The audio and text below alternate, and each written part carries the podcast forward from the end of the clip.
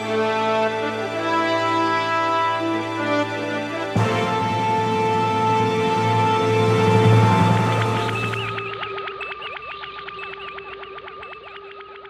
and welcome to Long Range Sensors, the show where we reminisce about growing up with Star Trek and discuss an episode from the vast library of the Star Trek franchise.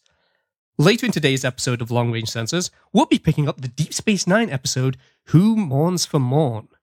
But first, we want to thank Cosmic, Liwaz, Sonu, Minipax, and Elkhorn, our founding member supporters on Patreon, whose generous support has helped make this episode possible.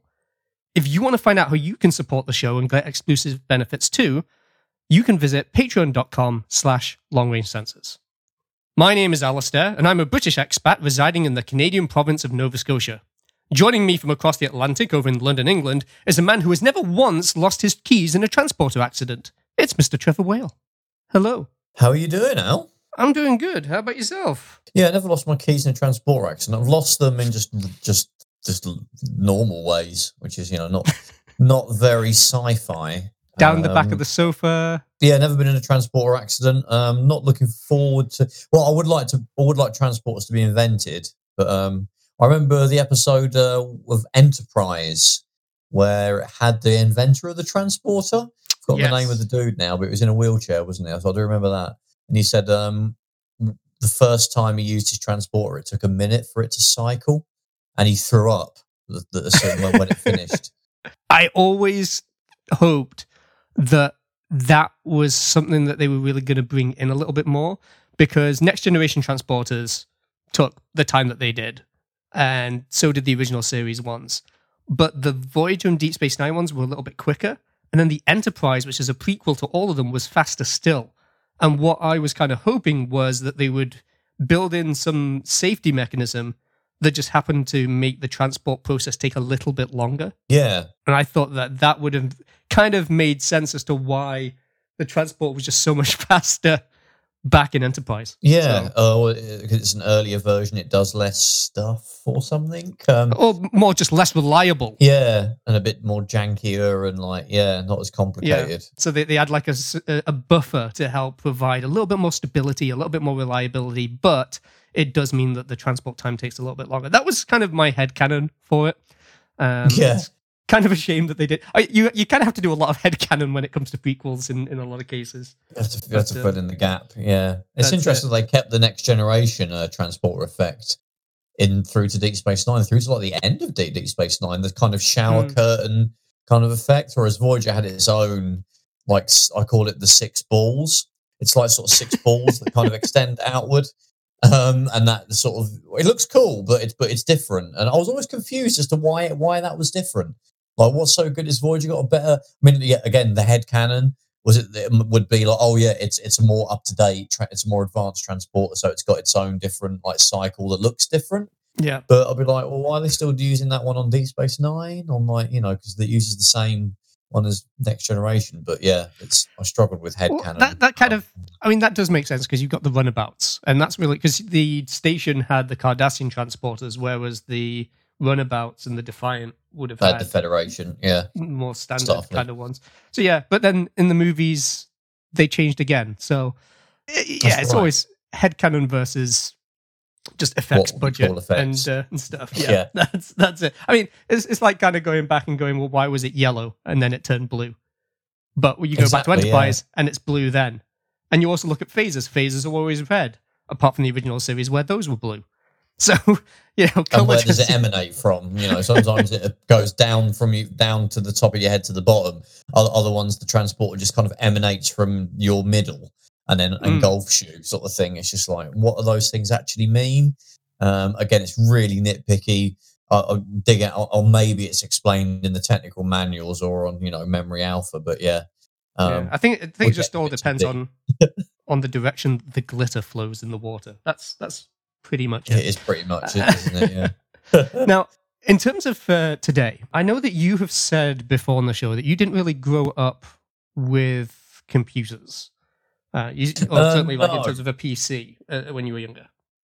That's right. Um, I you know, games consoles like like Game Boy, NES, Mega Drive, in in, in, in the nineties, all the way through to the, like the end of the nineties when We had like PlayStation and right at the very, very end of the 90s with like Dreamcast and stuff. But um, Hmm. I mean, my dad was never bothered about getting a, a, a PC in, in any way. I mean, they were still quite expensive um, in the sort of, you know, when I became interested in in them and I became really, really interested in PCs when I had a friend of mine who had one, a friend of mine, Philip, who I used to go and visit uh, and hang out with a lot. He was a really good mate. Um, he had a PC, he had like his own one. Uh, I think his dad was like worked in IT, so he, you know, naturally he would just have computers because his dad was into them. Hmm. That was my experience, main experience of PCs, and also at school, of course. Um, and this was in the glory days of like Microsoft and, Encarta and the 80486 processor. Uh, Yeah. Pentium One was kind of that that sort of period. And I don't think I got a PC until God, it was probably about 1997, 98, and it was a hand me down like 486 PC. But uh, I do remember using it for the internet. You could still surf pretty well on a. The 486 didn't really become kind of useless, I would say. Especially if you had the DX. I, I had the 486 Yeah. SX, which was never as good as the DX model. Um, Yeah. But we're, we're, we're going to be talking about computer accessories and utilities. And you Yes. may have come in to the platform just towards the tail end of a lot of the stuff that we're, we're going to be discussing. Yeah. Um, but first, we're going to be talking about some of the hardware related stuff. I do remember seeing these advertised a lot, of course, like we talked about Starlog and Star Trek Monthly. They would always Mm. talk about these various sort of MacGuffins that were Star Trek related for your computer. Yeah. That's it. And I'm going to send you a picture of one of the ads, and it's going to be in the show notes. So anybody listening, just head over to longrangesensors.com and uh, go through to the episode, and you'll see these pictures here as well. But this is what they they were advertising at the time. yeah, I remember seeing that. Yeah. I definitely remember seeing that. Um, it might have been Starlog. So for those for those listening, we're looking at the BrainWorks kind of computer accessory kits that you that you got, and it was they would always be kind of advertised in a box that said "It's a," and then you would have the product name. So it's it's a keyboard, it's a mouse, it's a disc holder, and all this kind of stuff. And they are absolutely terrible. they are a very strong royal blue. I used to think the color was terrible, though. That's the only thing I didn't like. I thought the color was like that. It def- isn't Starfleet. Yeah. uh, you've got a keyboard which is uh, kind of laid out with some uh, some of them had red keys some of them had blue keys depending on which model you got and a mix of, of uh, black ones the the key the colors of the keys make no sense there's no no. rhyme or reason to the layout of them. There's no pattern. No. Uh, No. You've got at the very Bizarre. top, there's a curved edge, which is basically the very front section of the saucer. You've got what are kind of makeshift warp nacelles for the sides. There's a palm rest that's got the Starfleet emblem kind of built into it as well. And in the upper right corner, there are a bunch of LEDs. And the LEDs were weird because you would have like caps lock and scroll lock and num lock and all those kind of things. And it even had modes where it would animate the lights in different patterns, which Yeah. kind of felt kind of Star Trekky. if it has lights, it's sci-fi. Basically, was the uh, the rationale there. I think blinking lights, lots of them. Yeah. sci-fi. That's it. Oh, Yeah. and um, and there was also a, a mouse which kind of looks like a futuristic car from the Jetsons more than anything Star Trek related, uh, with a very small Yeah. mouse pad, which I don't think you could really move very far across. Uh, there was a very very crappy imitation of a shuttlecraft, which is basically just a block of blue plastic with stickers on it that would hold a bunch of floppy disks. And it's kind of it, it, it's kind of akin to somebody manufacturing out of plastic what you would have done as a kid with a cardboard box to make a shuttlecraft. You just get a cardboard box, you paint it, and then that's your shuttlecraft to play in. It's kind of like that for discs. But probably the two most bizarre things um, was a mask that went over the front of your CRT beige computer monitor. So it was kind of like this blue kind of thing with LCARS style stuff down the side. It had a picture of the Enterprise at the very top. And there was also a little holder that would kind of stick out that isn't in this picture, uh, but they called it a homework holder. And it was basically just an arm with a clip so that you could just l- like have a sheet of, of paper just right next to you kind of hovering next to your screen. it was terrible. And the, the sad thing is, I remember at least wanting the mask for the computer when I was, yeah. um, yeah, when I was younger. I wanted that computer monitor mask. I mean, did you did you look at any of this and want any of it? No, um, it just looks a bit. Um, it's a bit crap. Unfortunately, yeah. I mean, it's like the colors are like nothing to do with Starfleet. Um, the no, mouse just looks like just generic, like rocking um, rocket ship. It's Nearly, like you say, it's nearly as big as the mouse mat. I mean, the mouse mat's cool. It's just a Starfleet arrowhead, which looks wicked, mm. like a next generation com badge. That's about the best thing, really. Um, the colors are just so un- not very Star Trekky, like royal blue and red. The sh- uh, the shuttlecraft looks, I mean, it's vaguely the shape of a shuttlecraft, but oh, it almost makes me think like these were actually meant for some other franchise with like like, like the apps like the plain molds of the hmm. various mm. bits, you know, like the mouse and the keyboard, and they were meant for some other sort of sci-fi franchise or just some kind of funky looking colored, multicolored fluorescent stuff.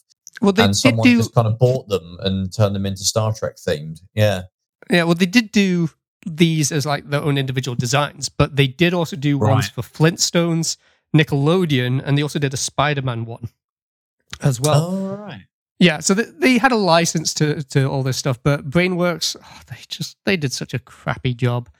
Um, I, I just I remember the the monitor mask was just it was better than looking at a basic monitor, but it still didn't look great. and it was not long before I changed my mind, and I'm glad I never bought any of this stuff. Um, no, um, it's very disappointing. Yeah, but it's it's the stuff that stood out to me uh, from the magazines because they yeah. would constantly be showing like Star Trek Monthly, which we talked about in the previous episode, and so on. Um, but there was another company that did some stuff, which I did get some uh, things from, and you may have seen these as well, possibly. Uh, but it's a company called Fun Source. Now they did right. a bunch of different things.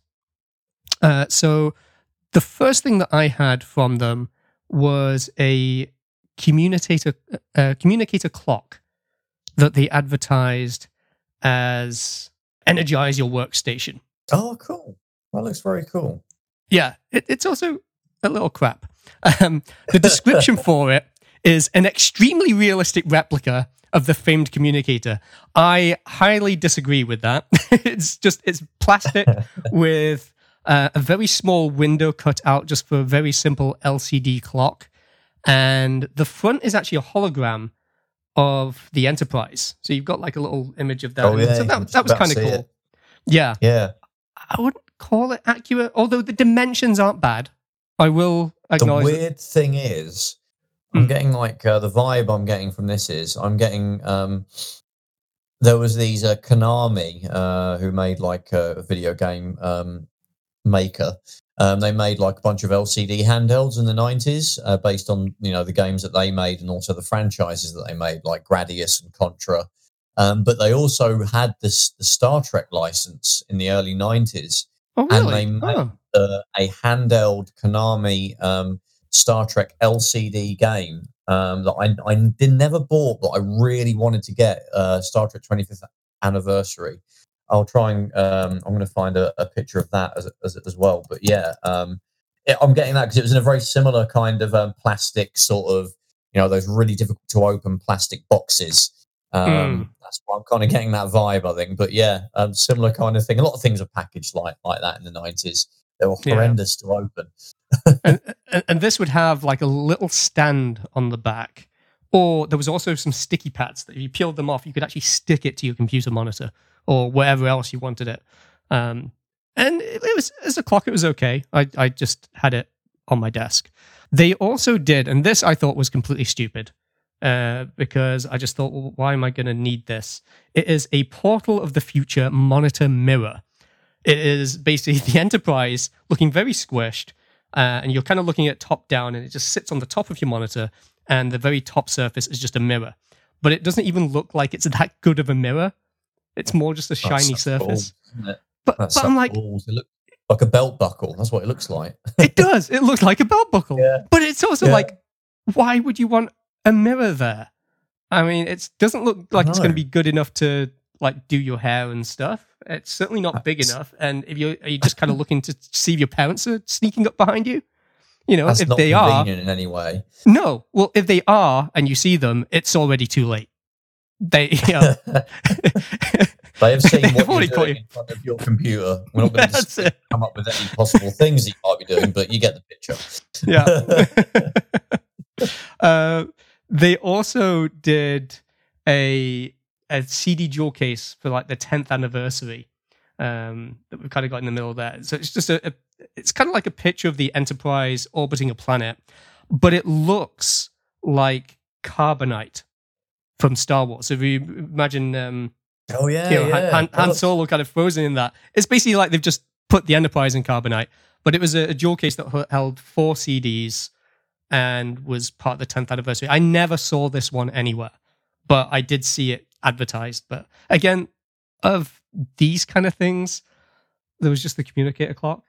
Um, they the word- is useless as well. That's like you know you can put your Encarta in there, your Windows ninety five install disk, and you've already used nearly half of it. Well, well, this is the thing. They had other ones as well. So they had, uh, and I had both of these. They had the shuttle Magellan as a looks shuttlecraft that that is Yeah. yeah. it's it's a metallic silver rather than the kind of beige off white color that the actual shuttles, but absolutely great. And it opens up kind of like a you know like a duck's beak in a way. It just the whole Yeah. top kind of opens up. on. Yeah. And that was a CD holder that held, I would say, probably about 10 CDs, something like that. Uh, so that that was a, a pretty decent CD holder, and it was kind of a- an off angle, so it wasn't laying flat. It was on a, um, it had kind of like a built-in stand that just kind of had it That tilted good, slightly up and to the side. But yeah, that was that was really good. They also had one for the Enterprise D as well, and again, the saucer section would kind of leave it open, and you'd have a bunch of discs inside, and they would all kind of fan out, which was also Oh, kind of neat. So quite compact, and the saucer section actually uh, separated so that it would actually become a portable case. But it which actually a- looks good on your desk though as well, which is great. Yeah. It's not like a weird bulbous thing. They, they, they really don't even look like they're CD holders. They just look like they're No. just models. They they went quite Yeah. well next to all my Playmate stuff. Um, yeah. so it was kind of a mix. They had some good stuff, some things that were just kind of naff and didn't make sense. Uh, and the last thing that I never saw in person, but again did see uh, advertised, was that they had a Type One phaser mouse, and I I, I remember seeing it and just thinking eh, it, it looks cool, but it it doesn't look that comfortable. Uh, but it had lights and sounds. So the very front would light up red. Um, and it was a serial mouse. So this is how far back we're going. The old nine pin serial ports. Um, yeah, you need a so- driver for it probably, and uh, yeah, you could just whack that thing in and have it work. Yeah, there'd be a bit of setup for that. Windows Yeah. 95 would probably pick it up, but uh, yeah, you might struggle uh, otherwise. They'll probably have to install it, install the driver disk. yeah, Yeah. it's not like USB. It's not plug and play for, for these. Oh god, no. Oh, but I just remember when I was a kid looking at going like, okay, well, I mean, the, the Type One phaser it kind of got taken out of Star Trek quite early on. It wasn't Yeah, in Next was- Generation for very long. What the first two seasons, perhaps? Um, At, at most, it. Yeah, like um, I don't know what the distinction between. I, I I think maybe they realised, but there was the bigger phase. The Type Two is, is the bigger one, isn't it? That that was being used in the first season as well, like a rounder version. yeah, that so- rounded one they nicknamed the Dustbuster because it looked like an '80s Yeah, Dustbuster. yeah, yeah. And then they ended up with the straighter version, which they nicknamed the Cobra because it looked a bit like a snake. And then by the time First Contact came out, so for the movies and then also later on for Deep Space Nine and Voyager, they had the more curved shape Type 2 phaser, uh, which they nicknamed the Dolphin. Yeah, and the Cobra wasn't because there was some kind of uh, GI Joe versus Star Trek crossover thing that uh, would be my dream if, if that did happen. That's your But, head canon, um, right? Yeah, yeah, Cobra Commander is still around in the 400 years' time somehow. Um, but yeah, maybe it's his descendant or something, man, manufacturing weapons for Starfleet. Um, but yeah, it was weird. Yeah, they had, they had the two different, they had loads of different forms, and that one was like almost one that they would keep in a small pocket in their uniform, wasn't it? That perhaps they Mm. weren't. I don't know. Would they just have it on them at all times? It wasn't really, you know, defined. Whereas the big one you'd take on a huge away mission where there was danger, perhaps. So yeah, it was a bit odd. That was quite in- inconsistent. Uh, Yeah. was in those Especially as- days of next gen. They always just had holsters that just appeared out of nowhere anyway. So Yeah. um, the the magic of futuristic uniforms just randomly Hidden appearing pockets. pockets. That's it. Yeah. Um, but there was also some uh, really interesting software that came out around this time as well. And I'm going to talk about Sound Source Interactive first, because they formed the basis of a lot of this kind of stuff. They released some yes. Audio packs called virtual reality audio clips, which they considered the talking utility for Windows. And this was back during the Windows 3.1 days. They provided Yeah. sound effects, dialogue, and music cues that you could use for opening specific apps, for different events in Windows, all of that kind of stuff. They also let you create hotkeys as well.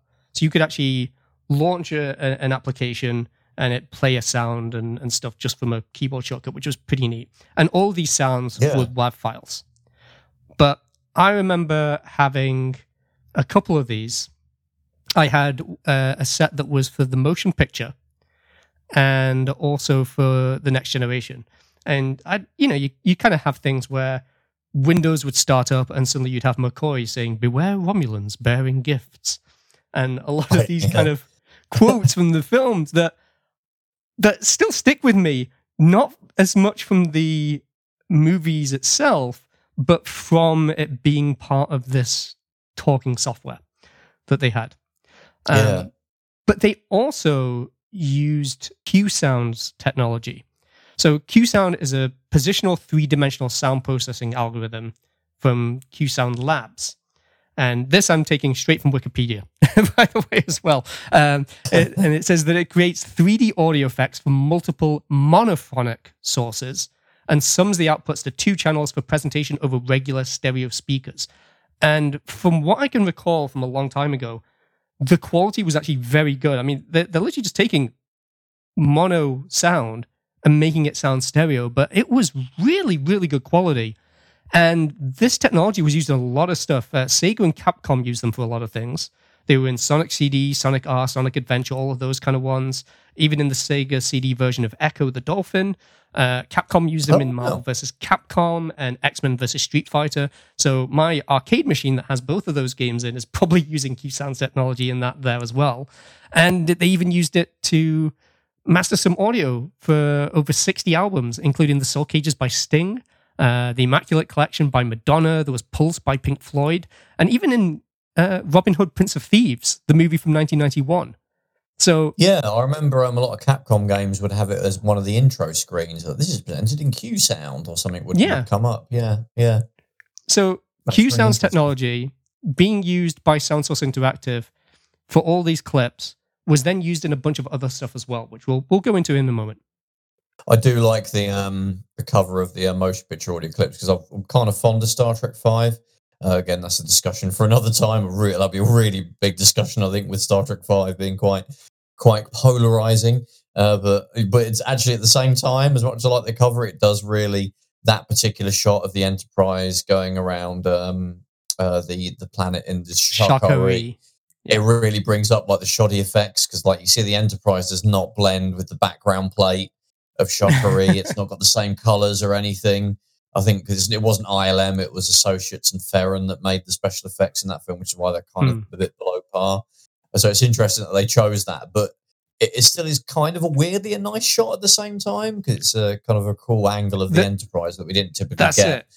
Yeah The, composition of the layout is good. It's a really good head on, just slightly off angle shot as it's kind of banking to the left.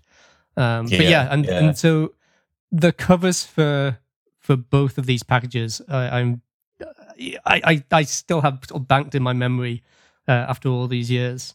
Um, they also Yeah. did a few other ones. They did ones for the original series. They did uh, apparently they did an Encounter at Farpoint and Best of Both Worlds sets as well. So they they did a bunch of these different audio clips.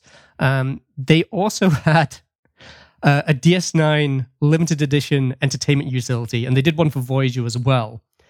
And those were kind of similar in that they had audio clips. They also had a screensaver that had pictures and video clips, and also a jigsaw. it would just generate a jigsaw image. Then you could choose your difficulty and stuff. Yeah. So that, that's what Sound Source Interactive were were doing back in the in in the mid nineties. The, these were hugely popular. These little knick-knacky kind of software bundles Oh, where yeah. you get it wasn't just like Star Trek. There'd be other franchises that would have these. Um, Oh, there was just ones that weren't even like of a, of a franchise. Just be like, here's a hundred funny clips for Windows or a hundred funny sound effects. Because you know these weren't things where now you know you would just search the, the internet for a, a funny clip of a sound of something, but Hmm. in in those days um, you had to buy like archives of these things basically, and especially if you wanted your favorite TV show, your computer to sound like it. Um, they would release these bundles. So yeah, they were they were super popular. That's why they kept making them. Um, people Hmm. just went nuts buying them. Yeah. Yeah. Did you were you ever aware of the After Dark screensavers as well? Uh, yeah, I was. I mean, again, not because I, I had them, but um, Mm. again, reading about them in, in, in magazines, often there'd be, here's the latest, you know, After Dark screensaver, you know, um, and because again, gen, like like screensavers were things that were generally, you know, popular software that people would buy because you couldn't go on the internet, you could download new ones. Um, so if you wanted more screensavers, you know, part of, uh, you know, beyond the ones that are built into the the operating system, and obviously, we're talking probably, you know, if this Windows 95, that would just be the uh, the flying toasters or the Windows like uh, logo flying through space one, and all those sort of that that first person maze one with the brick, the red bricks. It was Yeah. that was like it. That was all you had.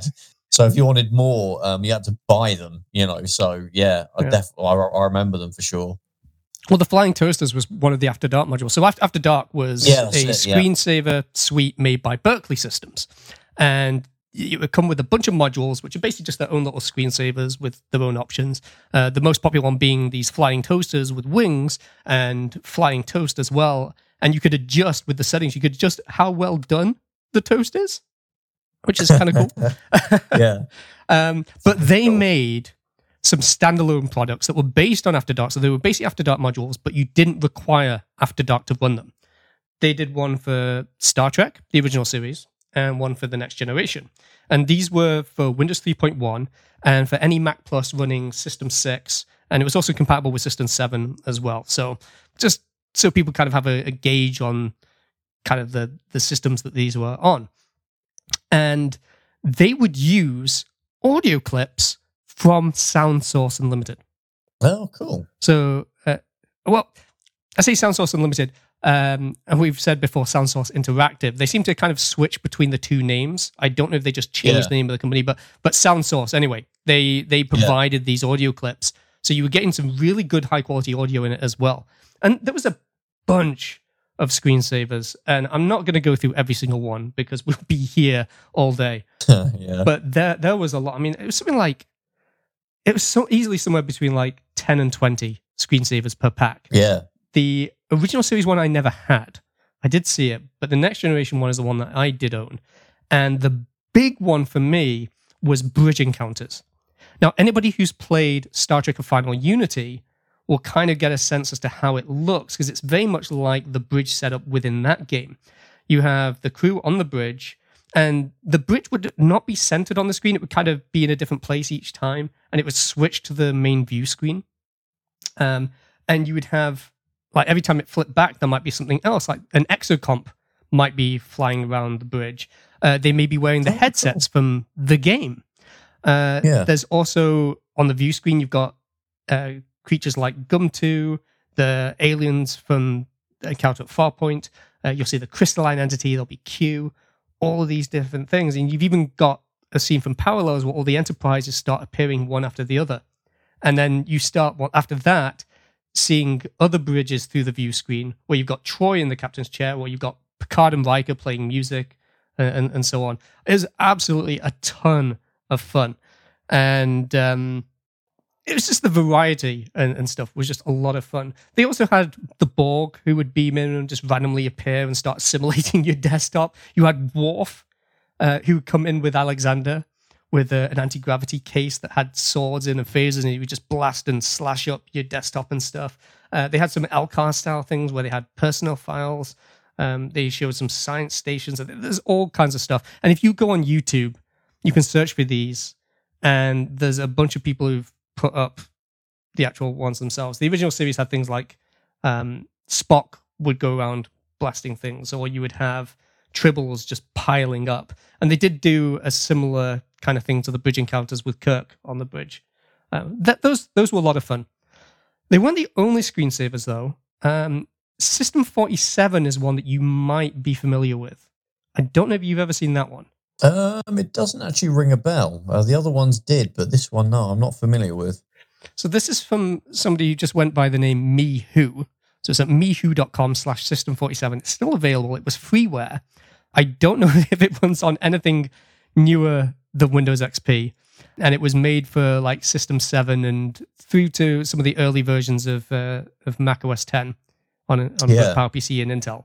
So it, it's going back some time. And it was made in Macromedia Flash 4. So before Look Adobe even got Flash, you know. Yeah. Um, but there's been so many derivative LCAR stuff I've seen where people have actually used the actual LCARS from this screensaver, where they've just kind of like just cut and pasted them into something else, um, which is quite a big thing. But it would show you kind of system displays monitoring a, a system and planets and things. And that was a ton of fun. I had at the height that I was using this screensaver, I had a, an iBook G4, a Power Mac G5, and a Mac Mini. So the iBook had its own screen. The other two were on 20 inch cinema displays. And just having the screensaver running on all of them was just a, was just cool because it was just like a, the actual bridge of a ship. Um, and it looks really like the, the, the detail and the care into it looks like like Michael Okuda could have like drawn this stuff oh, um, himself. the yeah. yeah, the quality is phenomenal. If you have an old computer uh, that's still able to run Flash and that's compatible, give it a, a check out because it's it's well worth it. Um, and of course, the name 47 is a huge reference to Star Trek itself because the number 47 would just, would just pop up and appear all over the place. Um, yeah. yeah. They, I mean, they, they need it, like the writers would need a number. And so you would find that shields would drop down to 47%, 47 people would die in a disaster. There'd be 47 minutes remaining until certain death. Yeah, just all Yeah. this stuff. And it turns out that that was a, a campus inside joke at Pomona College over in the US. And the man who brought 47 to Star Trek was Joe Menosky, who was uh, an alumnus of the college. He was a writer on Next Generation. Uh, he started in the fourth season and he did episodes like Clues and Time's Arrow. Uh, for DS9, he did Distant Voices and Time's Orphan. For Voyager, he did The Thaw and Living Witness, and, and pretty much all of the two-parter episodes through that. Uh, he even wrote uh, Lethe uh, for Discovery and was also a co-executive producer for the pilot episodes as well.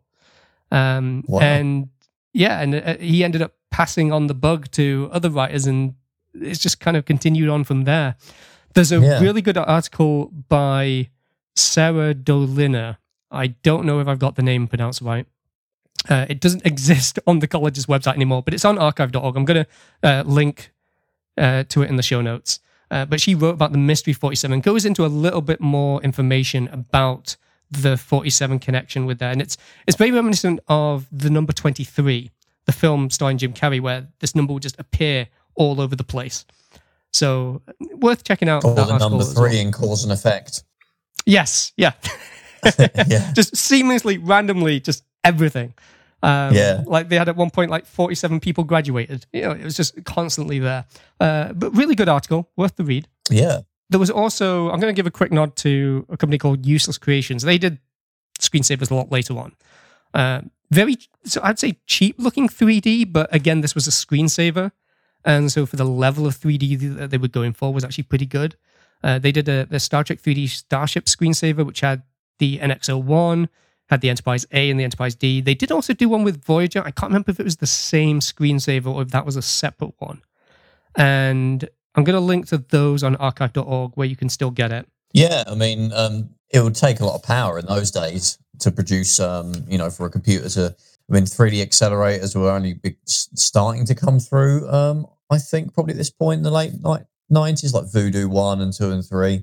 Mm. So just to have that as a, as, as, an, as a, uh, a screensaver could be quite taxing for a computer um, already. And um, yeah, they, they look quite impressive still, though. The actual models, uh, I mean, the guys that made those would have had, you know, would have been difficult to get something to look as close to the studio models as they can with so with such a low polygon budget available to them. They did a really good job, I think. Very low processing budget available from the system as well. Oh yeah, Um, Yeah. But yeah, they, they, they did a lot. They did uh, a really good screensaver for The Matrix. They did one for Superman Returns, Spider Man, Harry Potter, Star Wars. They've done a lot. But the Star Trek ones are missing from their website. So I don't know if they got into a bit of a legal scuffle there or not. But it's on archive.org. So uh, you can still get that one there. Um, and and finally, I, I think that the last utility that I remember having that we're going to talk about today is one called Deep Space Nine Voice Print. Now, I don't oh, know wow. that that I, I've had, tried to look around and I can't find much information left on it anywhere. I can't find anybody sharing videos on YouTube. If anybody knows where there's more information, that would be great. Um, but I did have this. It was by a company called Q Voice back in 1995, and it was branded like on the box saying 24th century voice security software.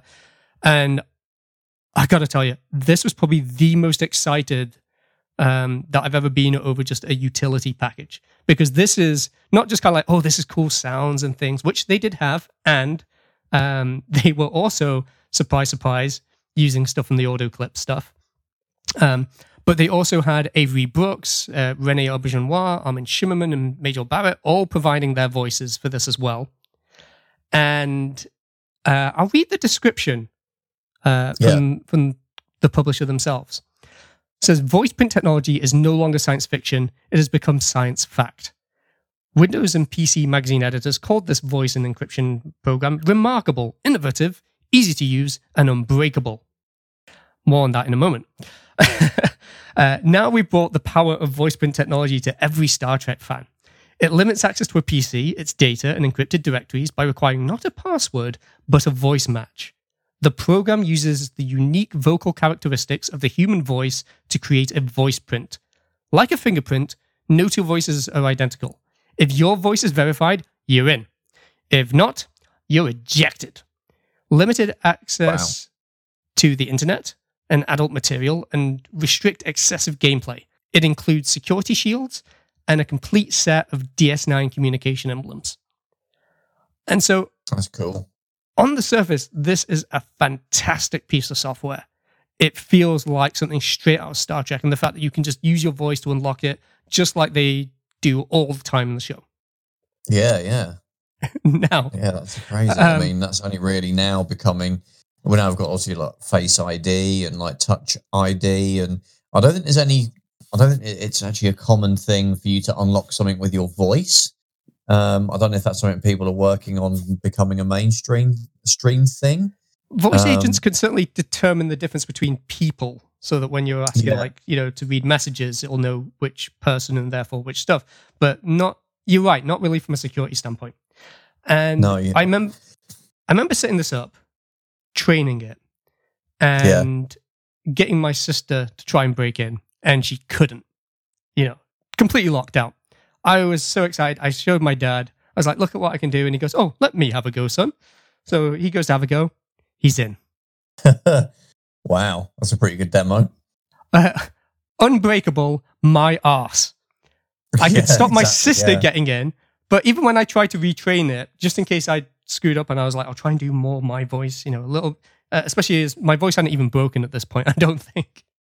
Um, You're not going to trust that to secure your, you know, most treasured No. files, are you? With No. that kind of a no, my dad tried again, yeah. still got in, just got in every time. Um, but it was also one of the earliest times I came across copyright protection because I had a friend of mine at primary school who was you know just as into Star Trek as I was, and he wanted to be able to have a go at it. So I lent him the disc, and he then gives it back to me, and I had a look, and he completely ruined the contents of the disc. He'd come across copyright protection, realized he couldn't install it because it had already been installed, and it seemed to make a log on the disc itself. And It probably yeah. I don't know. It checked like it could check like. Well, normally it would check like uh if it was like Windows or something. It not uses a serial number, doesn't it, to see if it's what if it's a valid one. So yeah, that's interesting. form of Yeah. copy protection there. So he tried to edit the contents on the the disc itself. He didn't try to duplicate the disc or anything. He just edited it, and so he broke the whole thing. So Oh, when. I got yeah when I got a new computer or uh, when I had to reinstall or whatever ended up happening, I lost access to this piece of software. well, that really sucks. It Yeah. does. I was so furious and angry, but I was also too young to really be able to do anything about it. It's not like I could say, "You need to buy me another copy." We're kids. Yeah. yeah, that's just not going to Yeah. happen. Um, but that that was uh, uh, just probably it, it was a fun concept, not as great in execution, but it was a it was a really neat idea, and I'd, I'd love to see something like that again in the future. But um, I, I think we would want it at an OS level as opposed to just an app that just happens to run on top of everything. yeah, and it needs to be mature a bit as well. That that that te- technology really for it to you know potentially be in as good as Face ID and Touch ID and stuff. Yeah. Well, now on long range sensors, we're picking up a Star Trek Deep Space Nine episode, which means we're heading to Quarks for season six, episode twelve. Who mourns for Morn? Indeed, yes, uh, a beloved background character um, who got a whole episode about him. Um, not probably in the way that you know you would expect, perhaps, or maybe Which- even hoped, really. But Well, the- the Interesting, other thing is, he was still considered a background character. But can you consider him a background character if there's an episode about him? I, I feel that's that this point. kind of elevates him above background character status. He certainly was before then, but I think that they give him. he- he- He's not. I mean, we'll, we'll go into this later on, but you know, the whole purpose of a background character is it's just somebody in the background. This time, we really get to find out so much about him as a character that um, you know he's he's not really a background Yeah. one anymore. But it's it's almost unfair that he was still right up until the end, just still considered a background character. We probably should like give an overview of Morn, really, because a lot of people may perhaps that aren't completely up to speed on Deep Space Nine uh, will be hearing this show and wondering who is this Morn person. Basically, uh, Morn was a what we say, what I've already said, like a background like um, alien character who was sat in sat at Quark's bar. Don't know how many episodes he's in, but he's just sat at Quark's bar drinking. He's just a, a background character drinking, but it became so it's so distinctive in his appearance. He looks like kind of a, a, a, a chunk of a block of wood with eyes, kind of weirdly cute in in a way. He's got little eyes and little ears. Looks like like a, like a, like a plank of wood or, or a Cadbury's flake with a, with eyes and, and a mouth. Um, but he's just sort of he's like the Star Trek version of Moe in in in The Simpsons as being like he's the known as being the, always being at the bar and um and there's and he's in the very first episode of Deep Space Nine. You very briefly see him. Um, Yeah. He's even in the first episode of Voyager because there's a there's a scene on Deep Space Nine in the first episode of Voyager and Caretaker, um, in, in which takes place in Quark's bar.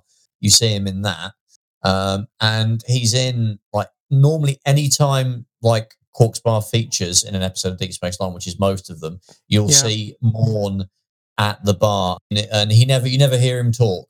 There'll be references to him talking, uh, or Hmm. he, or he'll, he'll appear in a scene having just spoken. Like you just finished a sentence, and then the, we'll we'll cut to where Morn is finishing the sentence. We can't hear anything, and the other person saying, you know, replying to him, and then other people referencing the fact that God, he goes on a lot, doesn't he? He talks so Yeah. much. it's like, yeah, Well, I mean, he was originally kind of named after Norm from Cheers because he was at the bar. Because Yes. essentially, they was, the director for the first episode was just like, "All right, I want that character sat over here at the bar," and that's where he stayed for all ninety-three episodes of DS9. Uh, he was also Yes. in Birthright Part One as well in Next Generation. Um, oh yeah, But- that's on that's on uh, Deep Space Nine, isn't it? The first Yeah. bit, yeah. Yeah. Um, but the kind of joke that they did there in terms of him talking was kind of based on the Cheers spin off Frasier with Maris, who is Niles' ex wife. She is described as being kind of um, unique looking, uh, but you never see her. She's talked about all the time, and she's so infuriating and uh, and things, but you, you never see her once in the entire run of the show. And in the same way, uh, you never hear Morn talking, but he apparently won't stop. So off screen, he just will talk for hours and hours.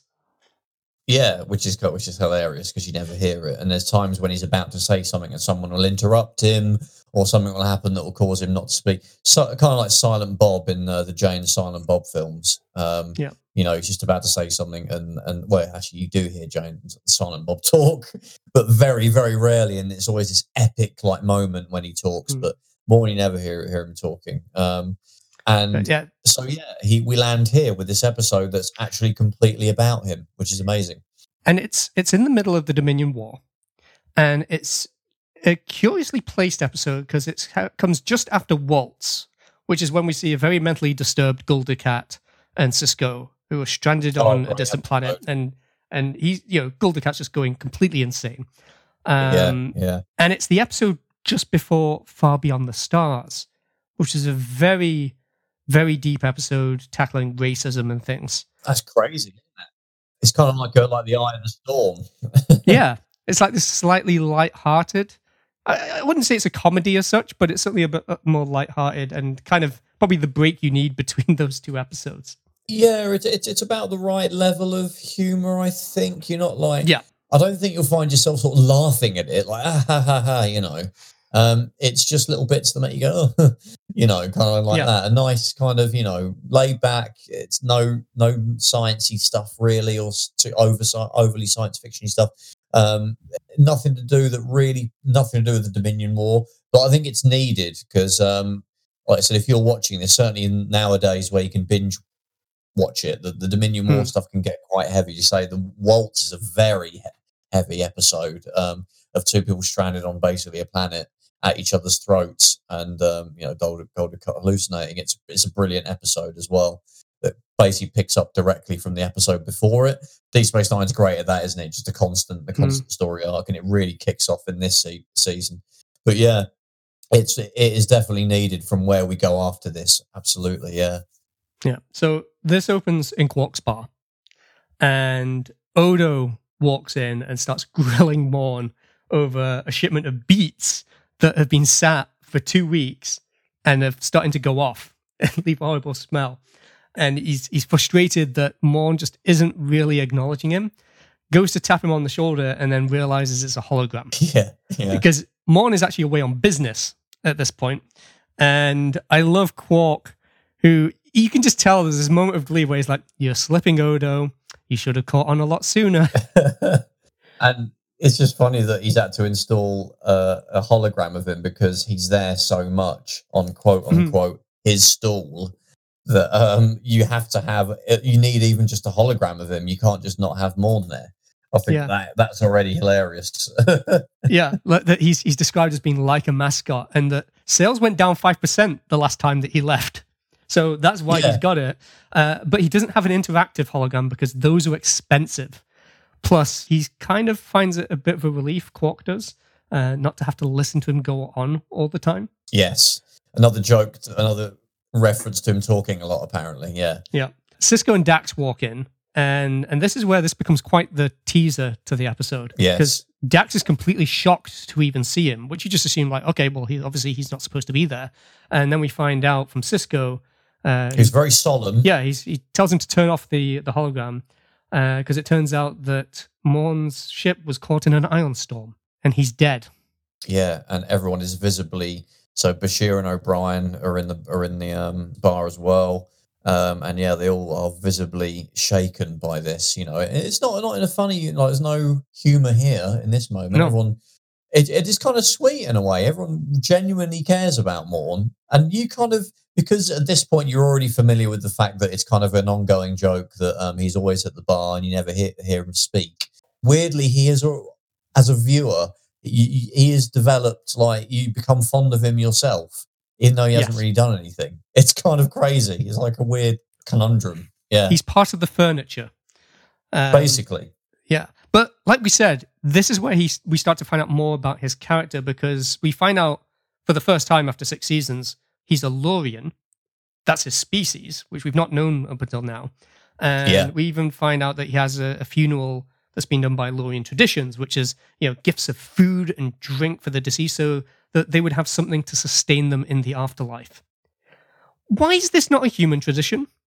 That's that's what I want Yeah, like yeah. why why can't we have it that that people bring gifts of food and drink when we die. like that should be a human tradition, not just a Lurian one. I think that's a great idea. I, I want I think something I- to sustain me in the afterlife. I don't want to starve. There's quite want- a lot of afterlives. yeah. I don't. I, I like the one where um in Voyager where you become like like sort of ethereal like like cloud of weird of weird stuff that happens in in in um the Voyager episode weird Harry stuff. Kim. You know what I mean? Um, where um Harry Kim like uh, and accidentally gets like um where he accidentally interferes with another race's afterlife like process. Um, and you end up in these little casket things that kill you Oh yes, and turn yes. you into know like you beam yeah. into a weird asteroid, then you turn into like space cloud stuff. That sounds quite cool. But it did make me think like That's we tradition I want. Um, That's not a tradition I want. well, yeah, I want chocolate cake in the afterlife. I don't want the cloud.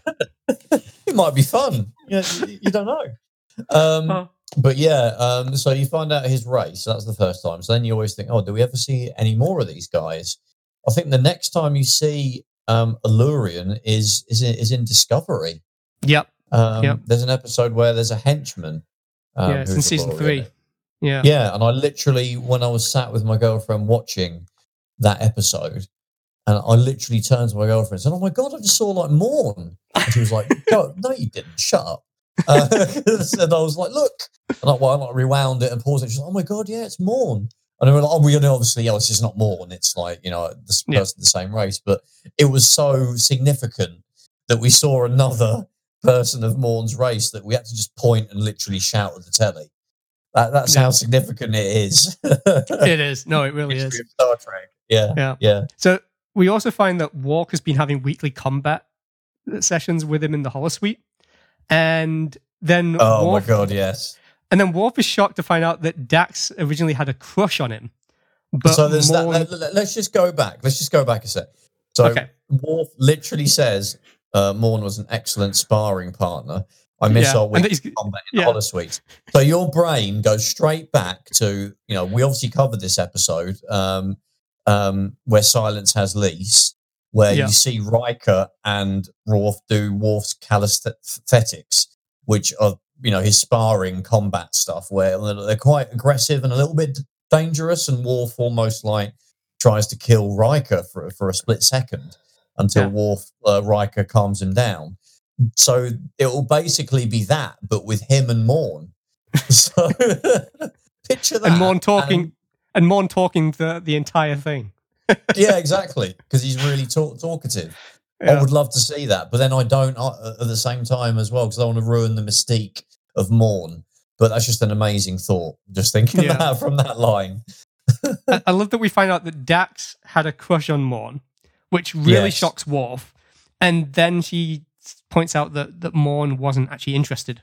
And you can tell from Worf because he's just like, he wasn't interested. It's, I'm not sure what surprises him most that Dax had a crush on him or that he didn't fancy Dax. Yeah, I mean, Bashir tried to crack onto uh, Dax. Uh, Quark has done it like load, loads of times. He cracked onto her like all the time. Um, she's you know a good looking woman and everything, but um, and but at this point, I think Worf is is uh is Dax's par'Mach'kai at this point. I Yeah. think they are. Yeah. So, but that's kind of funny that she basically uh, she's had you know many many men try to sort of uh, ask her out, but the one dude that she asked out turned her down, and it was Morn. So yeah, But, another but, but this was all before Worf. She tries to reassure him. yeah. Um, and then then Quark starts ho- hosting the memorial service uh, in in the bar, and he's trying to sell Iridian Ale as Morn's favorite beverage, which Odo Yeah. sees through. He sees through this. Um, There's a lot uh, of Odo kind of frowning and being oh yeah, Quark at Quark in this episode. Like that's pretty much all he does is, is Odo uh, annoyed at Quark for the whole thing. yeah. It's it's it's one of the best kind of them kind of. They're not upping one other as they do in some other episodes. It's basically just constantly like no matter what else is going on, they st- can see through everything. They know exactly what Yeah. the other is up to. There's Yeah. there's no they can't hide it from any from the other. But Quark is kind of pointing out that Morn hasn't paid his last bar tap, which is why he doesn't feel bad about doing any of this. And you know, with having two stomachs, that fits a lot of food. And we've also found out previously as well that Lurians have not just two stomachs, but they've got multiple hearts. They've got at least four lungs. What I mean, what is this? They obviously like you know we had this this nonsense when um, we found out Worf had like you know nine hearts and fifteen livers and all that stuff. So no matter you can kill him like multiple times, and they just thought, oh, all no, he has two of everything. Like now. two of every yeah, organ. two of everything. He's got a redundancy. Uh, uh, Yeah. they, they have a redundancy for everything. So that like like they've they've taken that and they've run with it big time with Morn with him all these organs that he has. Yeah, It's- he has a lot of backup redundancy. It makes him very resistant Yeah. to a lot of things. Yeah. But then, uh, and just going back to what we're saying about Odo and Quark, uh, just the way that Odo winds him up, that now that his mascot is gone, his business will suffer. going back to the five percent from earlier, uh, Worf But comes in. like he, he could just get the hologram, right? I, Yeah. it might maybe pay for an interactive one, but he did say that's quite expensive. So yeah, yeah. Uh, Worf, and Dax come in, and Dax is telling Worf just to leave it and let it go. So he's still going on about the whole thing with Morn. yeah, yeah. um, and then they, they kind of settle down, and, and Quark does this actually quite nice speech. There's a there's a painting of Morn. that painting is lovely. Yeah, it's a it? really good portrait of, really of Morn. detailed. Yeah, Yeah, and and Quark is pointing out, you know, this was his chair, and the biggest tribute to him would be to make sure that it is never empty. Now, the man that he leads over, I don't know if you know this, but the man that he leads over is Mark Allen Shepherd, who is the actor who played Morn. so yeah, there's a meta weirdness going on there. Yeah, Yeah. So he, he, he sits him down. I, th- I think that's great. That of all the people that it is, it's him. Um, and he just goes, keep it warm for Morn. which could be a T-shirt. That that, that uh, go to a convention wearing that. So apparently they're going to have like shifts of people sitting in his seat. It would seem. Yeah. So- Yeah. And, for and Kira's kind of like every now and I think this is the like, the only time that you you see Kira in this episode when she's like every now and then Quark really surprises me and Odo's like me too. Like at first you kind of think oh this is just going to be a very exploitative speech, but it's actually quite a genuinely good one in all honesty. cool because it, you know Quark. You know, you're, there's already a bit of a gag where he's trying to flog like extra drink off off the back of him dying, but you do feel like he genuinely cared about Morn, Mm. which is, and that's probably about as good as you'll get from a Ferengi, really. When they're mostly, you know, but you know what I mean. Like they can't really say like go all out and have him. Everybody have free drinks. That that wouldn't be very Yeah. Ferengi of um of of, of Quark. So, but it's it's very it's very nice and solemn and um yeah, it's it's appropriate. Um, I think from Quark. Yeah, and then, and then we find out that Morn has left everything in his will to Quark. Sisko comes over and, and tells him, and he reacts in a peculiar way. I, when he I- tells him he's he's got everything. yeah, Yeah, I mean, I, I don't know. Maybe he should be more surprised because you know he's not a relative or anything. I think Hmm. in Way of the Warrior, Bashir finds out that Morn has like like a ton of like seventeen brothers and sisters or or, or something. I can't think of the, the exact number. Um, you would think that you know he he would like leave some money uh, to them. I, I do like Odo pointing out that it means that Morn actually thought that Quark cared about him. yeah, yeah, that's as good as you'll get, as I say from Quark, really. That's it, yeah. And uh, but according to the records, he was broke, and uh, they they start kind of trying to figure out between them well, where's all the the money come from him to be able to afford to to buy drinks all the time, and they figure it must just Yeah. be from his inventory of beets. At this point, it's, it's six years of, of, of drinking. Basically, he somehow have been able to Yeah. fund. Yeah, But I, I love when they're going to the beets and they're looking at them, and Odo's just laughing at that. Like this is all you've inherited. It's just crates and crates of beets. and, and they do a cool little effect of like this little kind of weird puff of smoke comes out to really illustrate that these are some kind of weird alien smelly things that are kind of gross. Um, I thought that Hmm. was a nice little touch um, in from the effects department there. Um, uh, fairly Yeah. low key compared to what they normally have to do, but well done, Mister. You did the, the smoke smoke out of a crate effect. It was good. But then, then they realize that there could be stuff in the quarters. Uh, and at which point, Quark's immediate mind just jumps to, okay, well, there could be stuff I could auction off. And they go in there, and there's only two things in Morn's apartment. There is, first of all, a painting of a matador, Yeah, uh, which was purchased by Morn. And do you remember the season five episode in the cards? yeah, that was what was presented at the auction straight after the baseball card that Jake and Nog weren't able to afford. They wanted to get for, Um, for, for Sisko for his, yeah. his birthday, I think it was. Yeah. Yeah, yeah, Yeah. and they um like Quark, uh, mentions it's like a very old sort of like earth painting, and it's uh, acrylic on black velvet is how he describes it. Uh, and John Eaves, who was the production illustrator for the show, apparently painted ten duplicates of this painting. Yeah, and uh, John Eaves, who of course would go on to design the Enterprise E and uh, the Yep. J.J. Abrams Enterprise, lo- lots of starships and cool like technology and stuff. Yeah, so he's, he, he can paint mat- matadors uh, apparently multiple times. ten of them. Yeah. yeah, And, and then there's also a giant mud bath, which apparently is his bed. So we also know that Lurians like to to bathe in, in mud as they sleep. Uh, Yeah. But that apparently is for, for the skin. It's it's good for the skin. yeah. And as soon as Odo leaves, we find out that there's a woman inside, which is uh, quite the surprise. Quark's like, "What are you doing in my mud?" yeah, apparently, like, um, I mean, she was saying, "Oh, I was going to hide," um, and I was like, "Well, how long were you going to stay under there, though? You like, like, you die, you know, lack of lack of of oxygen." Um, if it was like, you know what, I could imagine that would be. It's kind of funny that that's that was his bed. You're expecting it to be some. It's his therapeutic, you know, bath that he uses Hmm. every now and then. But no, it's his actual bed. But I can imagine if that was quite warm and pleasant, it, it would probably you probably could drift off in there. Um, a bit da- dangerous, perhaps, but um, yeah, it might be quite Well, nice. it's quite a deep tub. quite dense Although- as well. The mud that's in there, yeah. Then again, with over four lungs, it's probably less of an issue for him. You probably doesn't have to worry about uh, it. From one. Maybe there's some tech in there that Yeah. stops you from going under or something. Yeah, yeah. Head Uh, canon. but but this is this is Laurel, who we're introduced to as Morn's ex-wife of two years, yes, and a very attractive sort of dabo girl looking type. Yeah, mm, she informs Quark that Morn had won a thousand bricks of gold-pressed latinum. So you kind of know that she's kind of after that as well yeah. I as mean, the as the ex-wife. yeah. Um, like Latinum. I mean, we, we, I don't know. I don't think we touched upon it in the first DS9 episode we did, but obviously that's fa- fairly well established at this point as being like, uh, well, kind of from like the first episode of D- Deep Space Nine, I think, as being like the um the currency, the currency basically that seems to be universal. Um, like all the planets that are kind of probably warp capable all seem to sort of accept that it's it, it's money, basically. Mm. Um, and there's various um sort of denominations. There's like a slip of latinum, which is like I don't know, like equivalent of like a quid or a fiver now or something. There's uh, strips, which is like I don't know, like a fifty pound note or maybe even a hundred pound note. Um, and there's like a brick, which is like five hundred quid or something.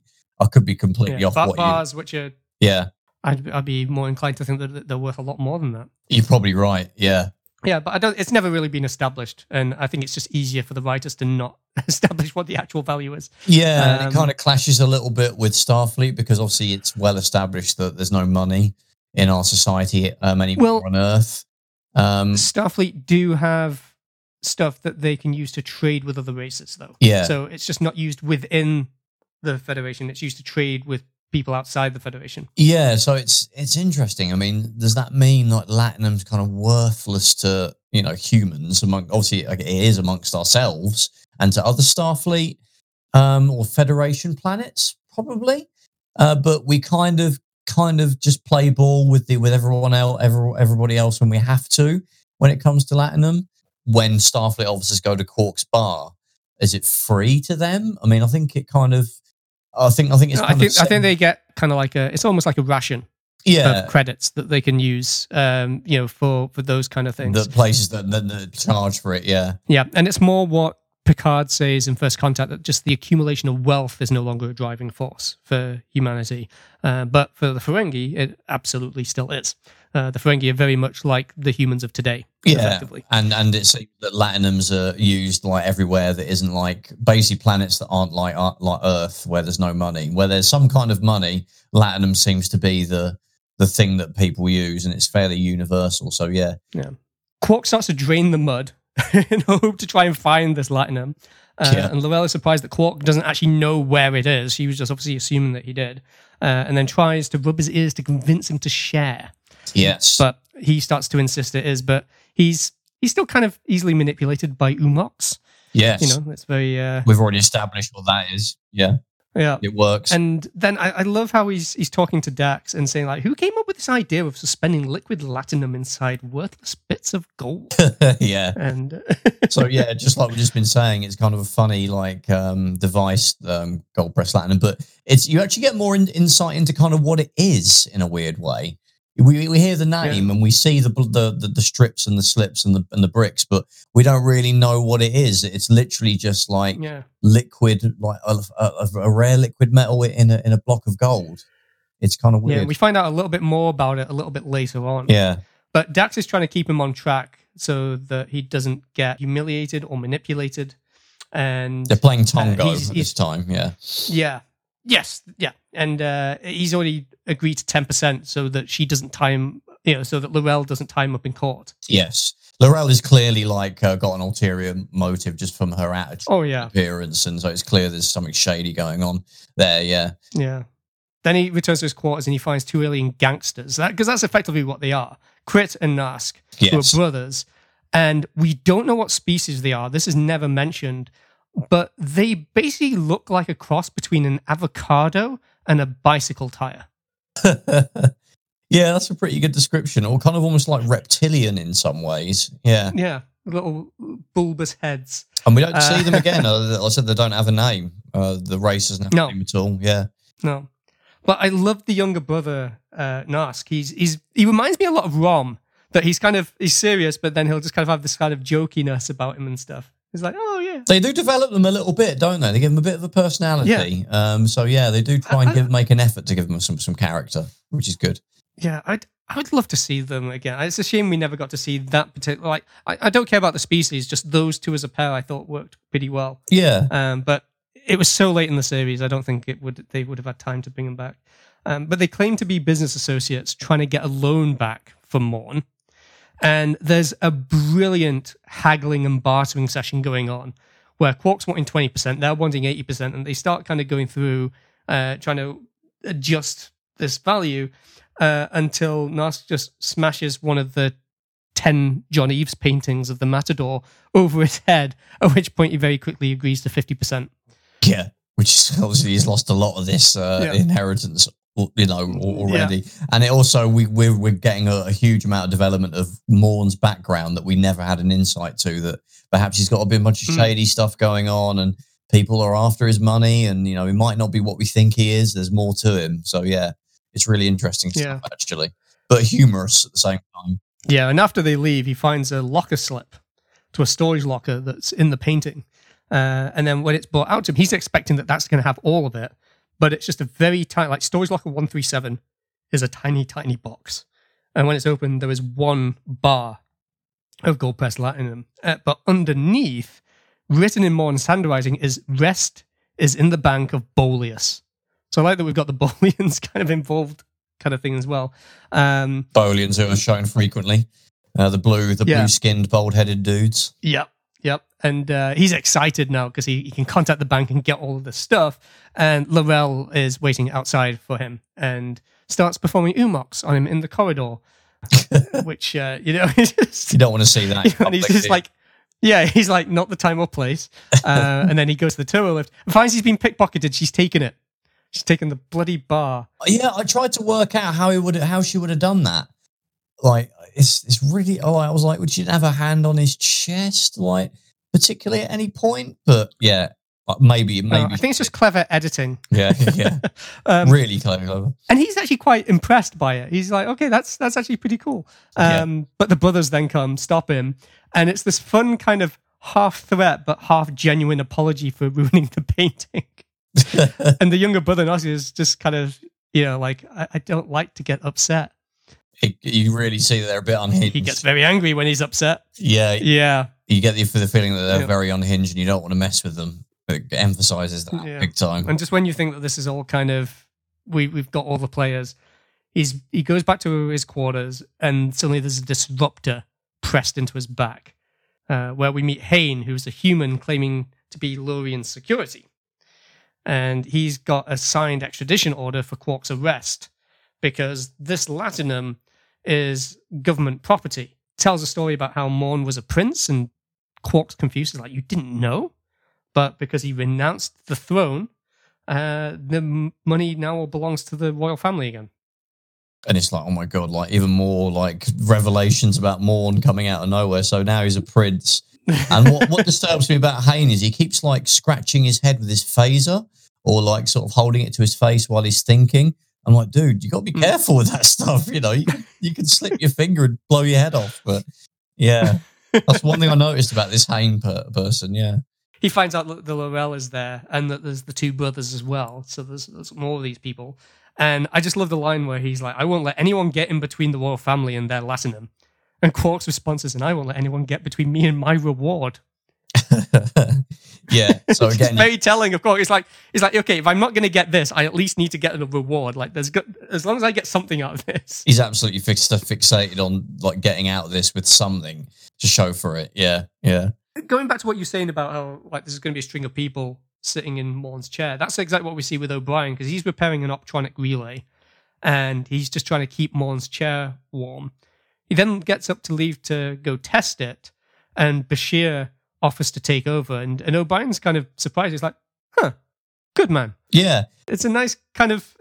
It's just it, it just kind of really goes to show Miles as the family man, and the you know he's getting he's very thoughtful Yeah. of things, and it obviously means a lot to him to, to do that. And, and Bashir's, I don't think Bashir would have been the first one to sit in the chair, but I think just seeing O'Brien do it makes Bashir realize this is important. I should do this. Yeah, it's very sincere and it's not really played for laughs when you kind of the situation kind of almost makes you think it should be.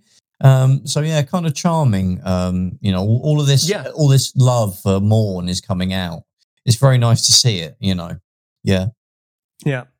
Uh, we got Laurel saying that she's being followed by two men, so no guess as, as to who that is. yes, Uh, so she she hides. The two brothers break the lock and they enter in. Hay- and then Hain starts to fiddle with the lock, so they go and hide. and uh, so Hain comes in. So uh, we've got Laurel, we've got Krit, we've got Nahsk, all hiding, and Quark's trying to give hints. Quark's got terrible lock for starters. Yeah, anyone can break in. It seems.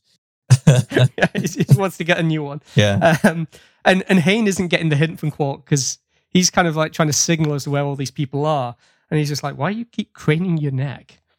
yeah. Um, he so the- pointing to where these people were hiding to give them a heads up on it. Literally. Yeah. And then the brothers step out. And then as soon as Quark sort of mentions the royal family, they just burst into fits of laughter, going like, What lies have you been telling him, Hain? Oh, the usual. Uh, and then Laurel steps in, and this is when you find out that it's basically been a nine year reunion.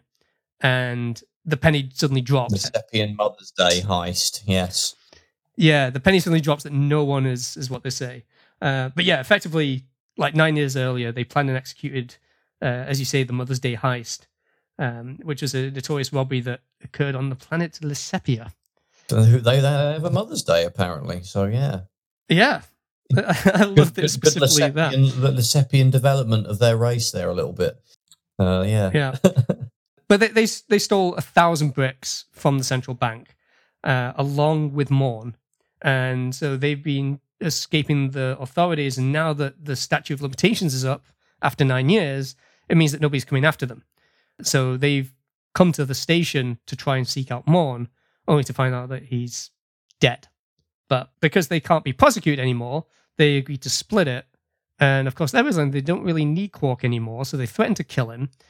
And it's actually really cool how it it's it's a very implied like we don't need him anymore. And they kind of turn and look at him, and then it, it kind of fades and cuts to black because that's where a commercial would be. But it's and then as soon as you come back from the break, it's like straight up they just threaten to kill him, Yeah. And he's uh It's a great twist that Yeah. they're all people that know each other, and you know, it's a whole the whole thing is just a it's just becoming more and more convoluted. You don't really know how Quark can get out of this, really, um, which makes you want to see how, Yeah. how it's going to end. and we find out that Morn isn't a prince, but he's actually a thief.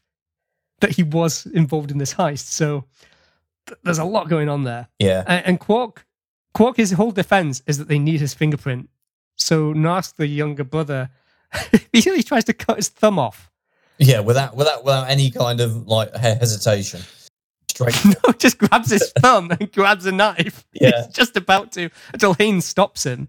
And um y- you know, and they, they kind of point out well they, they they can't just go in with a bloody thumb. It's a bit blatant. Yeah. yeah. And so they're kind of like, you know, a thousand bars, five ways. And Nas calculates that as being 250 each. And Yes. the Rel's look of disbelief over no one- how no one that, that equation is. yeah, they just look. Oh, it's priceless. Yeah, no one actually comments directly. They just sort of look at him like, "What?" It's like- It's like, that's not five ways, that's four ways. and you can see him continuing to sort of calculate it after they sort of move on and talk amongst themselves. Yeah. which is a nice touch. Yeah. And they move on to the bar, and that's where they're kind of waiting. And they're, they're all kind of. I like that they all assume that one of them has killed Morn, uh, that it was one of them. But when they find out that it wasn't and that it was a genuine accident, they're actually kind of surprised. And I think it's just more kind of fortunate for them more than anything. Yeah, And then Odo arrives, and Quark's trying to say that these are friends of Morn, and they're commiserating his loss. yeah, because the bar's closed, which is odd. Yeah, Yeah, especially for the time. And then Quark kind of tells him when it's closed until. And you can tell that, like we've said, they can see through each other.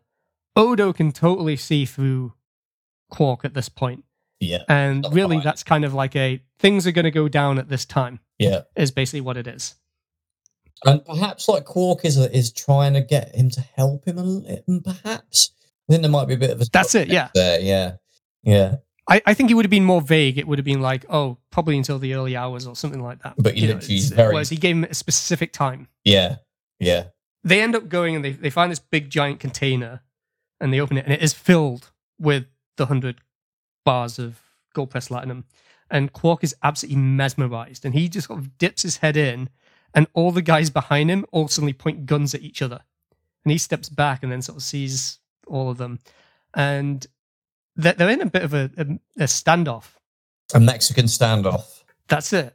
And Krit starts talking about how, hey, my brother may be slow. And that's like for the first time. This is again, it's just I love the character from him. He just goes, I'm not slow, turns, uh, it turns and, and points this disruptor at him, and then after a brief pause, actually shoots him. yeah, And this firefight ensues. You know, it's not one of those like, you know, like, I finally broken it. It's just like just straight up start shooting. No But they all just- threats. instantly turn on each other. You know, there was no camaraderie at all at any point, and No. firefight ensues. Yeah, Quark dives into the container yeah, he's just which like, is go ahead. conveniently big enough for a person to get into. Yeah, yeah, and he's like, go ahead, kill each other. yeah, And then you you hear Odo come in with a security detail, and this is all heard off camera, and you hear some phaser firefight stuff going on, and um, you know, and then they're all told to stand down. Odo opens up the container and sees Quark cowering in there. He's like, "Oh, there you are," and you know, the other guys have all been arrested, and probably for a while because it's all assault with intent to kill. So they're all going to be away for a long while, which is news, joyous news to to Quark's ears yeah, he doesn't because he's like, and about it's all mine. Yeah, Yeah, and then I love how he, he picks up the the bars and he's like, "What you're about to hear is the most beautiful sound in the galaxy." and he clangs again. Now we've already heard there was a little bit of a clang when he was, um, you know, sort of bashing the the slits two slips. Yeah, earlier. Yeah, which is very distinct. but this is just a hollow.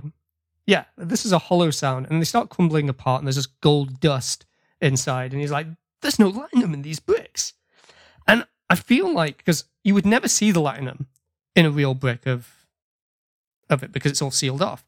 I think that the sound is probably very, very distinct, and that's probably how they verify that it's real. yes, yeah, you can't fake A, that. a little bit like with all coins, people would try and bite a coin to see like will it just bend from a simple bite or will it actually hold its shape. I think it's very much the sound of it is how they can tell, which is an interesting way just that, of how latinum works, really. Yeah, again, you're kind of getting more insight into Latinum itself, which you never really got up to this point. You know, it was just a bar or a slip or anything. Yeah. No, you know, the breakdown of what it actually is is interesting. Yeah, and it's also uh, weird how they use gold. I think it's just because it's just easier to forge and it's obviously Yeah. worthless. Because even describes it as like, there's nothing here but worthless gold. Yeah, so it's like the And- like gold, which obviously now even obviously is completely like amazingly worth tons and tons and tons in whatever form it's in. It's at this point in time, it's just there to house the real good stuff. You know, the actual the actual Yeah. gold itself is useless. Yeah, it's kind of funny. Yeah, and Odo's Odo just laughs and he's like, "And it's all yours." And uh, Quark's just screaming, absolutely screaming. But he returns to the bar and he tries to tear the chair up from the bar. Odo interrupts, saying that he's got something to see Quark, and, and we find out that it's Morn. He's alive and well, and he's faked his own death. Uh, yeah, he just turns up like, yeah. yeah, I like how he kind of demands an explanation. He's like, no, no, I don't want you to say anything. Like And he starts basically just sort of reeling off. the more gestures he's about to say, like give him a whole story. Yeah. and he stops him. Yeah. Yeah, and he finds out that the whole thing was just a scam to get these guys off of Morn's back. And he knew that Quark would keep him busy until he, they all eventually turned on each other, which obviously what happened. And Quark wants to know what happened to the Latinum, and he spits it out. He just grabs a glass, and just this Latinum just drools out of his mouth. Kind of gross, but yeah. Interesting Yeah. way of him doing and he realizes he realizes that that has all been in his second stomach for nine years. He's like, no wonder your hair fell out. So it's an interesting way of stashing his his um, fortune. Um, but yeah, Yeah. another great little twist that's kind of um, it's it's just a very original a very original end really that you wouldn't really have guessed. I don't think there's any way you could have guessed that really when you're watching the episode. no, and and it's not that much that's in the glass, but apparently that's a hundred bricks worth. So even when you have this massive bar of latinum, there's barely anything in it. Yeah, you, you get to see it. Uh, for, I think for the first time, you actually see like the actual latinum in gold pressed latinum, and I don't know Hmm. if it's liquid when it's in those bars or if it's some solidified in some way. I guess it is solidified, but it looks kind of like it's not quite like mercury or anything. It's kind of almost partially see through, almost like a, a you know, of, of yeah. It's an interesting sort of Yeah. visual they gave it. Yeah, and the actual effect is CGI. Yeah, yeah, It's a little bit reminiscent of what the changelings look like in a way. yeah. But the um, the audio of him regurgitating this out though uh, was apparently several days of Foley recording as well, and it took about six hours of editing just to to make the sound.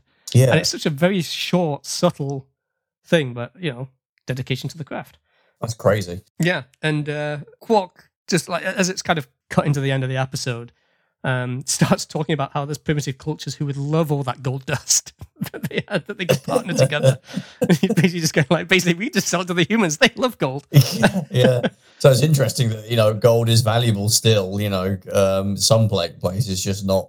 You know, Ferengis or anyone like like that. That's kind of funny. Yeah, But I, I love that he was faking his own death. You know, and it is a Morn episode. We find out a lot about Morn, but you don't really like he's not really in it much.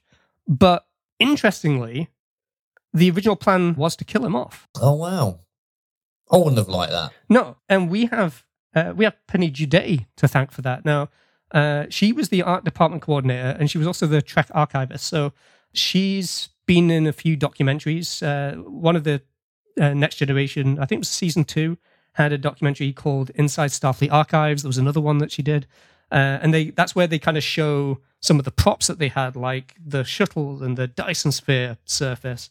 And they even show the Galaxy class Enterprise, the one that was the Enterprise D, in a storage container, but with the 1701E registration because the Sovereign class hadn't been thought up yet. They put the E sticker on just in case the next Enterprise happened to also be another Galaxy class, just like the Enterprise Right, A yeah, was still a seen that. Constitution class. Yeah, You never seen it?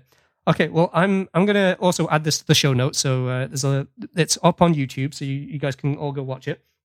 And uh, she basically saved him on when there was a, a meeting with the producers and writing staff, and they were plotting to, to basically have it like, well, let's have it that he's dead. She's like, you can't kill Morn off. If you do that, you'll be killing off your mascot. The fans love Morn, oh yeah, and spot on. as uh, that's it. And uh, so, thank you, Penny, for for Yeah. saving Morn for us. It would 'Cause I, I would have hated for him to have died. the ending of him coming back and then then basically showing that he basically manipulated uh, like all these people to kill themselves meaning he's like he gets off scot-free is brilliant you know for him just to die Mm. i don't know what the ending would have ended up with him just still being dead that would have been so lame and really really unnecessary and kind of mean spirited i, I, I, think Yeah. um there was no reason to kill him off. It, it's a great episode. It's really well placed between two quite heavy hitting but really good um, episodes. Deep Space Nine's really good at these light-hearted. It's one of the best Trek series for to do like light-hearted episodes where nothing really of consequence or galaxy threatening happens. A, a, funny funny thing that I noticed as well, like the actual VHS release in the UK, the um, the illustration. I still remember Morn's face. Yeah, yeah, kind of giving away the ending because it shows the glass that he regurgitates the uh, the latinum into. So uh, yeah, I mean, well, I guess you wouldn't pick up that that was what that well, was. No, you saw it for the first. No, you you just yeah. think like he's at the bar drinking. Is basically how you would see that. Yeah, but it's really it's not really a spoiler. Such they chose that, and um, instead of doing like obviously a very um, um, instead of they chose that as the cover for that uh, for that compilation, which was Waltz and Who Mourns for Morn, instead of like you know the very dramatic sort of scenes they could have used from the episode before. So yeah, that was kind of an interesting choice that they had Morn there for the cover of, of that. It's great that he got he got his own like cover illustration um, for, mm. for, for a VHS release. It looks it looks really good as well. The, those Deep Space Nine covers are brilliant uh, that they that we got for the VHS. Really beautiful artwork. Um, they are. we got yeah, really really a lot nice. of variety. It's, yes. It's, there's a lot of consistency and a lot of variety, and so to get that balance is really cool. Whereas the, they didn't have as much consistency. I didn't feel with Voyager. Felt like Voyager took a few it probably took like a couple of years or so before they kind of settled on a style that they wanted to stick to.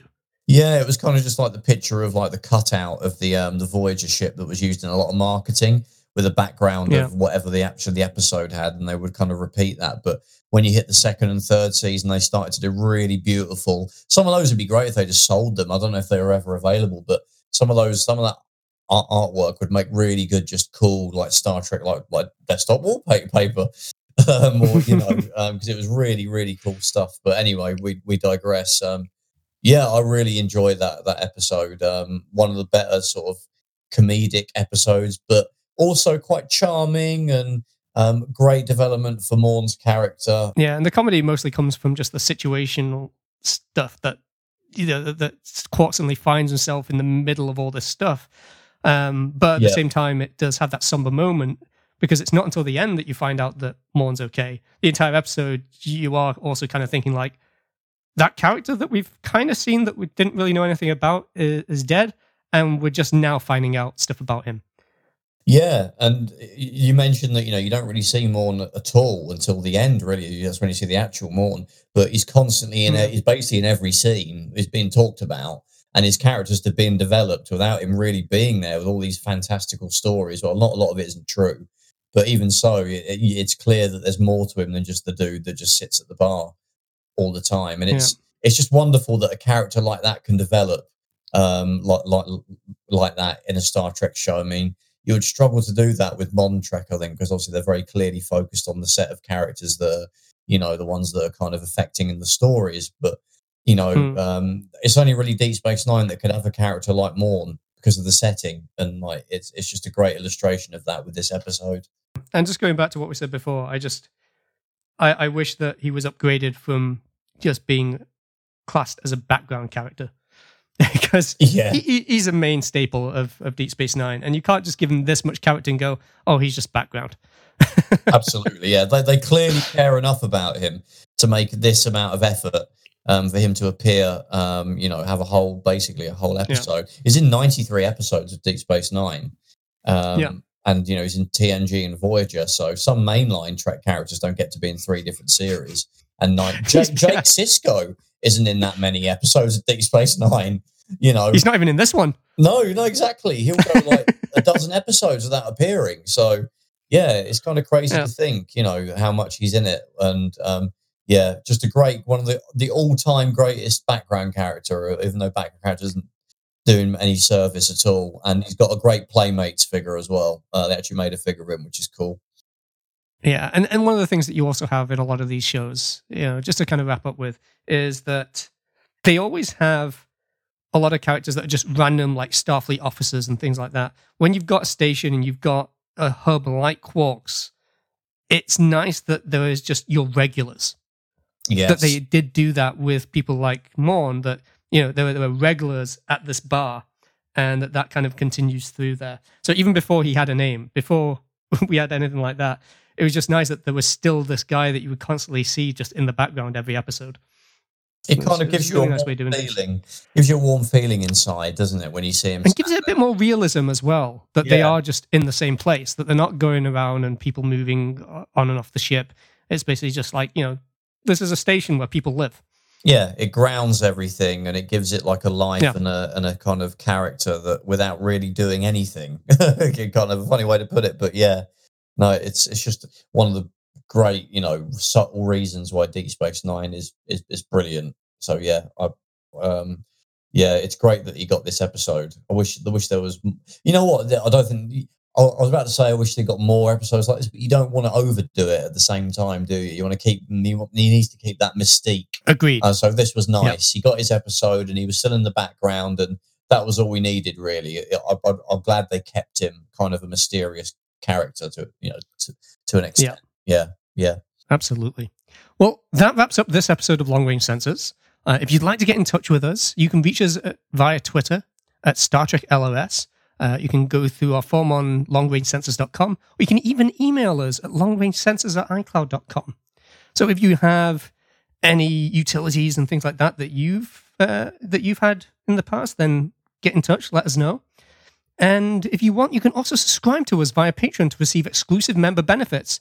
This includes our new week in advance sneak peeks into the next episode that we'll be discussing, along with access to our private Discord channel where you can discuss this episode with us and more by joining the crew of the USS Atlantic at patreon.com slash longrange sensors. We still have some founding member tier slots available, which gives you exclusive lifetime perks.